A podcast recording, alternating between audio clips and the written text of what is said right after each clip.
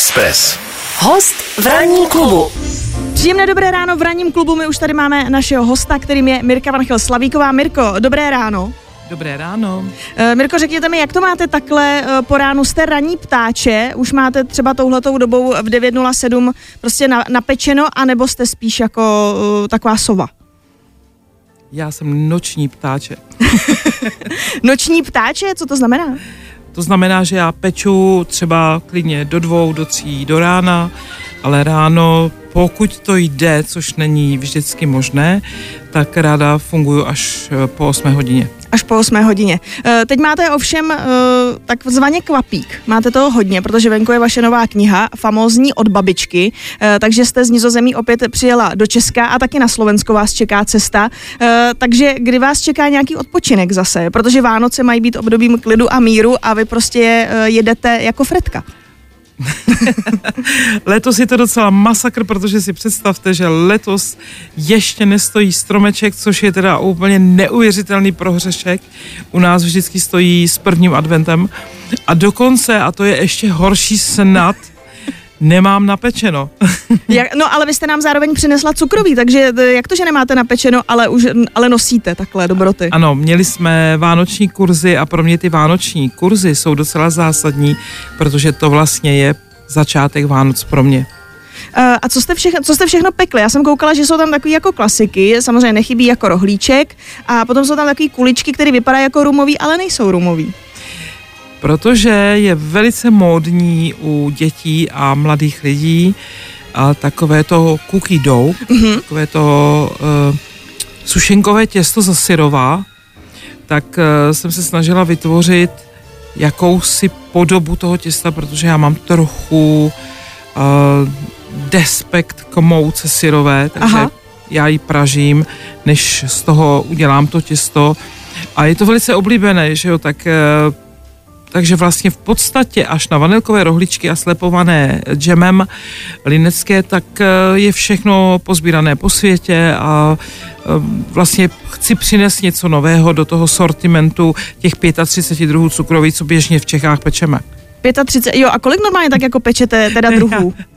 Já nepeču 35, protože já jsem zastánce, že někdy méně je více a eh, jde mi o to, aby to bylo hodně kvalitní, aby to chutnalo úplně všem, takže spíše více méně se snažím péct eh, na přání té své rodině, kdo má co rád, tak to upeču. Jasně, a u vás v rodině, co jsou takový teda největší topky, co nejvíc frčí? Protože třeba eh, já vidím často, že lidi pečou rohlíčky, ale taky vidím, že nejčastěji zůstanou jako to poslední, že když třeba přijdu už jako k Silvestru a ještě tam zbyde cukrový, tak ty, tak ty vanilkový rohlíčky se tam pořád válí. Tak eh, co frčí u vás, co je u vás no, top? No, to musí na ty vanilkové rohličky být takový drobný fígl a Aha. pak mizí mezi prvníma.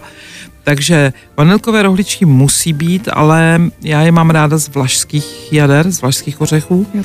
A potom eh, zcela určitě kvanta slepovaného, protože to je také oblíbené. A ještě třené linecké slepované, to taky milujou. Úlky asi zhruba ve třech podobách, protože dělám pistáciový marcipán, makadamiový, kokosový, vlaško, vlašsko-ořechový, takže ty tři, čtyři uh, typy úlků musí být. Mhm. No a pak je to o krémových nějakých uh, slepovaných uh, cukrátkách, protože nechceme, aby nás ta vánoční jížka dosila. A je vánoční atmosféra něco, co, a to vánoční pečení něco, co prožíváte s rodinou, že vám pomáhají, anebo celý to odmakáte sama v té v té kuchyni? Ne, já už mám velké kluky a ještě ke všemu mám jednoho kuchaře, takže a u nás už se to, už je to taková, taková takové podílení na činnostech a Matěj, který je výtvarníkem, tak jeho baví si hrát s těstem a baví ho vytvářet nějaké věci, takže já bych řekla, že my, my to máme tak pěkně rozdělený, že už to není jenom na mamince. Tak to je fajn, že aspoň je pomoc. Tak předpokládám, že pomáhá syn Clark, eh, protože já jsem samozřejmě vyběhla k vám na sociální sítě, protože vy máte na Instagramu už víc než 100 tisíc sledujících a viděla jsem, že Clark se nedávno účastnil soutěže. Uh, takže už prostě takhle vychováváte novou generaci uh, cukrářů a přišel k tomu sám, anebo to bylo takový to, hele, jeden z vás musí být cukrář, vyberte si, tak, uh, nebo losovali nějak, anebo to tak samo vzniklo? Ne, já vždycky na tuhle tu otázku říkám, že jsem ta nejšťastnější maminka, protože mě mý synové splnili to přání, co bych asi chtěla já sama dělat, ale bez jakýchkoliv nátlaků. Prostě jeden den mi přišel Matěj, že chce být eh, výtvarníkem a chce dělat výtvarnou školu. Já jsem kdysi dávno výtvarníkem taky chtěla být a Klar říká jednoho dne, maminko, já chci být jako ty, takže bez jakéhokoliv nátlaku, tudíž uh, jsem velmi šťastná za tohle takže to takhle hezky dopadlo mm-hmm. a nemusíte pét sama. Eh, naším hostem v ranním klubu je Mirka Van Hill Slavíková. Mirko, a vy, eh, i to tady mám v tom textu, pokud by náhodou někteří netušili, tak můžu říct ta s tou růžovou hlavou. A eh, otázka je jasná, jak se to stalo, ta růžová, a vlastně v jakých odstínech růžové se vaše vlasy pohybují, od fuchsiové přes magentu až po Valentino Pink. No, to máte pravdu, ale představte si, že to je od pradávna já vlastně na hlavě už měla kromě černé barvy úplně všechny úplně barvy, co se, co se daly použít a vůbec to nepovažuji za nějak, nějaké rebelství či, či nějaký protest či něco takového, ale já k barvám jsem přilnula díky tomu, že maluju. Takže já prostě barevno a barevné spektrum používám de facto za to celé a miluju ho, protože myslím si, že barvy nám dělají svět krásnější, šťastnější, usměvavější, takže takhle to mám já. A jak jste nakonec se teda ustálila na té růžové, když už jste měla na hlavě téměř všechno? Malinko to souvisí s eh, Peče celá země, eh, protože když jsem šla na casting, měla jsem lehce tenkrát takovou fialkovou barvu a v televizi mi řekli, abych si zachovala tu barvu, takže vlastně proto jsem byla barevná už v té první řadě. No a potom už to vyplynulo samo o sobě a nebudem si vyprávět, když něco děláte a chcete mluvit k lidem a chcete si je hodně rychle rychle přiblížit, tak musíte mít na sobě něco signifikantního. A je fakt, že si mě mít cukrouškové prostě spojili s růžovou a dokonce nás čeká cukrouškovský rok, protože příští rok zrovna ta magenta je vlastně barva roku. A, a rozjela jste i nějaký trend, že to vidíte, že vaši cukrouškové nejenom tedy pečí, eh, pečou podle vašich knih, ale velice často třeba na kurzech i vydáte, že přijdou eh, s růžovou hlavou? Ano, je to tak, že docela hodně cukroušků začalo používat barvy na vlasy, ale já jsem, a to bylo, to bylo tak uh, trochu vlastně nastalo situací, že já se i barevně oblékám, takže i ta fashion, ta influence na tu, na tu módu a vlastně se k tomu přifařila, takže občas, občas jemně vidět e, jako představitele nějaké mody. A je to, je to proto, že já si totiž myslím, že paní po 60 to neznamená, že musí být černá, usedlá, taková taková smutná, že jo. Já si myslím, že to odráží přesně uh, vlastně to, ten, ten náš mindset, to, to, jak myslíme, jak vidíme svět, jak, jak nás baví žití, tak to se vlastně odráží na nás a ty barvy nám to reflektují zpátky. Uh, jaký vlastně je to složení těch cukroušků věkový? Tušíte to, jako může to být samozřejmě od 3 až do 99, se tak někdy uvádí třeba na krabicích od hraček, že to je od 0 do 99, tak cukrouškové, jak se, po, jak se tam pohybují? Já bych řekla eh, dokonce od prenatálního období až do 99 let, ale včera jsem na to zrovna koukala a nejsilnější je 25 až 34, tam je asi uh, skoro 30% a pak se to už uh, rozmělňuje, že hned v zápětí 35 až 45, tak to bych řekla, že ten střed je takový nejsilnější, ale je tam eh, i množství mladých a dokonce dětí. A zrovna tak, a toho si nesmírně vážím, jsou tam ženy podstatně starší než já, které uh, pečou podle mě a řeknou, uh, ty vaše třeba vanilkové rohličky jsou lepší než od mojí maminky, tak to považuji za obrovskou podstu. Eh, a nemrzí vás to trošku? Je to takový jako, víte to, víte, jak ty maminky a babičky jsou takový vždycky ochráněný a najednou, když někdo musí uznat, že vy máte ten recept lepší, je takový trošku zabijácký, ne? Já myslím, že ne. Já myslím, že uh, jednak pro mě tohle si přečíst je podsta, hmm. nebo slyšet. A e, já si myslím, že je strašně moc pěkné, když umíme pochválit a, mm. a je to těžké. A vy, je to těžké. To je velmi těžké a pak je další věc, já si myslím, že to, co se mě zaplať pámbu, nepodařilo ztratit je pokora. A já myslím, že tím pádem vlastně přijímám všechno tak, jak je to hezké a, a všem těm ženám jsem vděčná a mužům také. Eh, přichází tam někdy třeba názor právě tím, že protože vy jste procestovala celý svět, máte neuvěřitelně načteno, zajímáte se i o historii cukrařiny, cukrařiny víte, odkud celá řada surovin pochází, odkud třeba přicházejí ty recepty a eh, zároveň potom někdy do toho zase přicházejí ty nový vlivy eh, a jsou to potom třeba takové věci, jako třeba krounat. Eh, prostě eh, z těsta kroasánového se udělá donat a ten se ozdobí. Eh, jste jako spíš tak jako ochránkyně těch tradic, anebo prostě vítáte jakoukoliv změnu, jakýkoliv takovýhle jako mixy a někdy třeba i crazy kombinace, že možná jsou takový ty lidi, kteří říkají, jako že červená nejde se zelenou dohromady a naopak někteří říkají, no ale přece červená a zelená to je mrkev, tak jako tak to přece musí dohromady, to je z přírody. Tak jste jako tradicionalista, anebo se vůbec nebojíte bořit i v tom svém oboru cokoliv? Já mám ráda vývoj, takže definitivně mě baví všechno nové, ale pravdou je, že vliv a promíchanost eh, eh, s přímočaře, s tím oborem, eh, z toho, co vytváří ženy doma, mě trochu malinko nabourala, takže se ze mě stál tradicionalista mhm. postupem doby. A víte, já prostě jsem nikdy nebyla člověk, který koukal uh, přes plot sousedovi.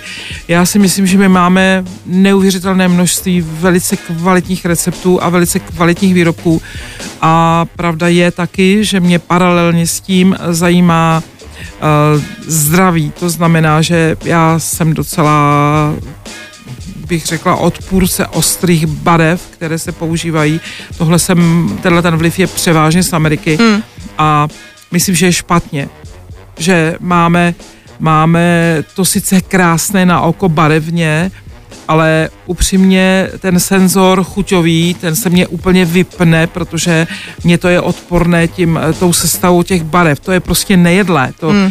To máme, máme barvy, které nám to oko vnímá a naše psychika, že jo. A buď jsem teda k tomu ignorant a neposlouchám svoje tělo, a nebo to poslouchám zase přemíře, tak jako já, a já prostě tyhle ty věci nemám ráda, jo. To, to tak je, že bychom, měli bychom, a víte, ono to je tak, všechno prochází nějakou módou. Mm. A, a když a, a vlastně vy ochutnáte nebo vyzkoušíte všechno, co je módní, tak když se nad tím hluboce zamyslíte, tak se stejně vrátíte k tomu koláči od maminky. Ranní klub na Express FM. Mirko, my se tady bavíme o vzdělávacím u nás systému a toho, Eh, jak rozdílné to je, když vy jste se vlastně hlásila na školu a dělala jste ještě talentovky a zároveň jak eh, dneska se přijímají děti na cukrařinu a že máte trošku strach o tu, o tu cukrařinu jako o řemeslo. Tak eh, zároveň tady je ale celá spousta lidí, kteří zkrátka se zamilují do pečení a ten biznis jde tak jako ne, ne, že by ze škol vycházeli cukráři, kteří se tomu potom věnují, ale spíš naopak jako hobíci, jdou do biznisu a pak se třeba dovzdělávají, dovzdělávávají. Tak eh, je tohleto systém, který je vlastně udržitelný dlouhodobě pro záchranu cukrařiny eh, v Česku? Není, protože jednoznačně, a to je ve všech oborech, já jsem vždycky říkávala, když vypnu cukrařinu na dva roky, tak je to asi zhruba to samé, jako když operatér dva roky neoperuje. Tak vrátit se k tomu skalpelu, uh, chce opětovně nějaký trénink, nějakou hmm. prostě uh, činnost v tom intenzivní. A to samé je ta cukrařina. Ta cukrařina má všeobecně vývoj uh, tak neuvěřitelně rychlý, ať už surovinově, tak uh, pomůckama, že jo, dneska už k tomu uh, je i technické zázemí a tak dál. Takže není to udržitelné, protože víte, já si vážím všech, kdož pečou. Ale pravdou je, a to si myslím, že soudný člověk musí přiznat, eh, ten laik sebe je lepší designér, má prostě prostoje, nedostatky, chyby, hmm. mezery v tom základním vzdělání a bohužel zrovna u cukrařiny, která je poměrně, eh, já tomu říkám, taková autistická, kdy musíte být velice přesná, tak uh, tam si myslím, že se tyhle ty neduhy velmi objevují a mě drásá úplně tedy na maximum, když potom ke mně přijde mladý člověk a říká mi, co se jim předkládá, co se dozvídají, kde jinde.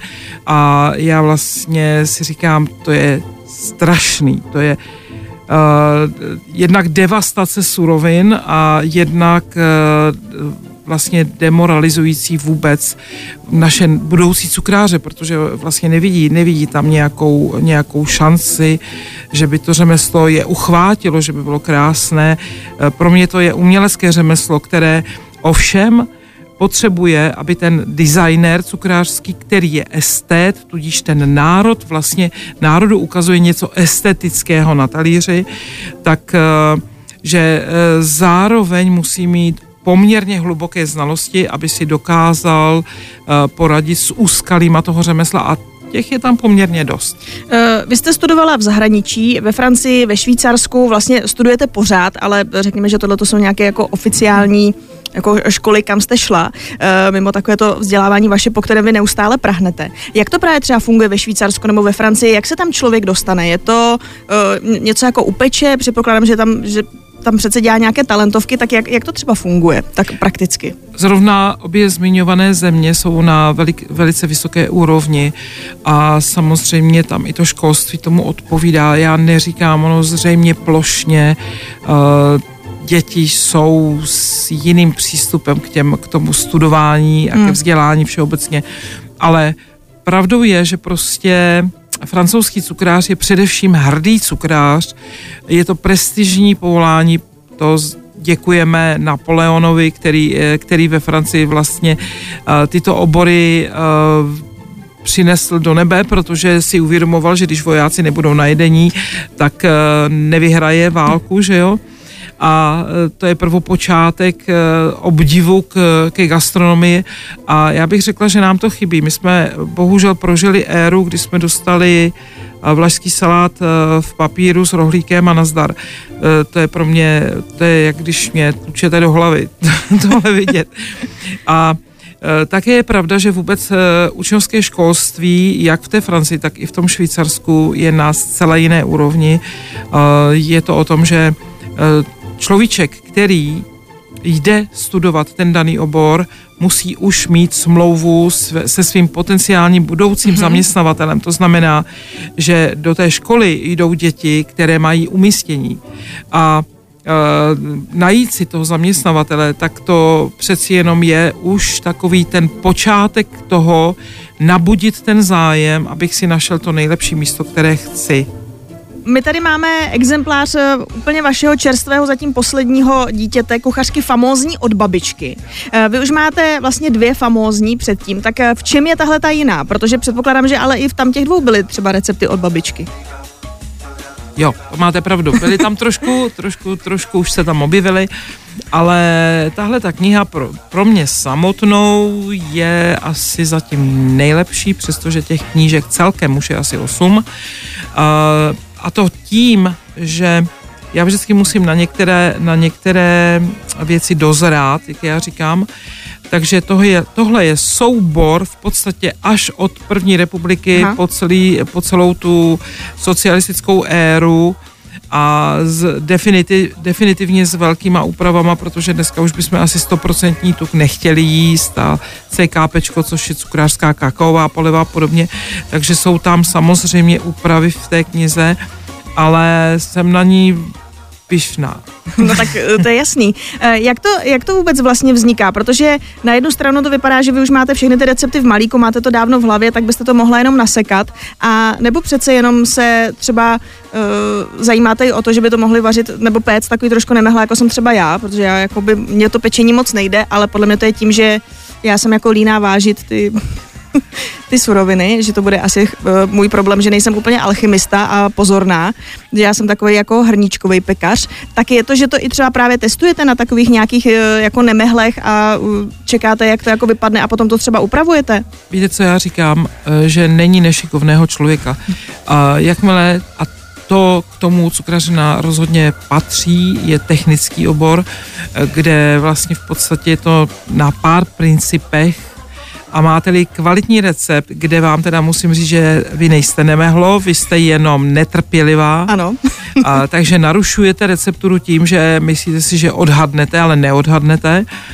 A, tak a, vlastně v podstatě já receptury, které pouštím ven, mám z pravidla minimálně třikrát odpečené, abych všechny niance vychytala. A pak si po případě u nějakých eh, receptů, kde si nejsem sama jistá, že to je zvládnutelné, ten recept nechám upéct úplným lajkem, někým, kdo v tom oboru prostě nefunguje, tak mu ho strčím do ruky a řeknu upeč mi to. A podle toho dovychytám zbytek. A vlastně v tom postupu, který píšu, já ho nemám ve zvyku dělat až tak obšírný, složitý, náročný k pochopení, principiálně si myslím, že, že to je zbytečné a že já potřebuji, abyste rychle uměli reagovat na to, co v té knižce máte a upekli zdárně ten daný výrobek. Takže eh, cukrouškové, vy se můžete těšit a eh, famózní od babičky budeme testovat, já taky něco zkusím, uvidíme, budu prostě víc trpělivá a eh, budu přesnější. Naším hostem v ranním klubu dnes byla Mirka Van Hilslavíková. Mirka, já vám moc děkuji, přeju vám, ať krásně ještě zvládnete celý ten nabitý program, který teď máte s novou knížkou a s knížkou, kterou už navíc zase další vzniká. Máte to hodně, tak vám přeju, ať to všechno krásně stihnete a užijete si krásný rodinný Vánoce doma. Děkuji a já samozřejmě všem cukrou, cukrouškům přeju také krásné a pěkně vypečené Vánoce. Děkujeme. 7 až 10. Pondělí až pátek. Ranní klub a Miloš Pokorný. Na Expressu. Poslouchejte nás i na rádiu Express FM. Další informace o živém vysílání na expressfm.cz.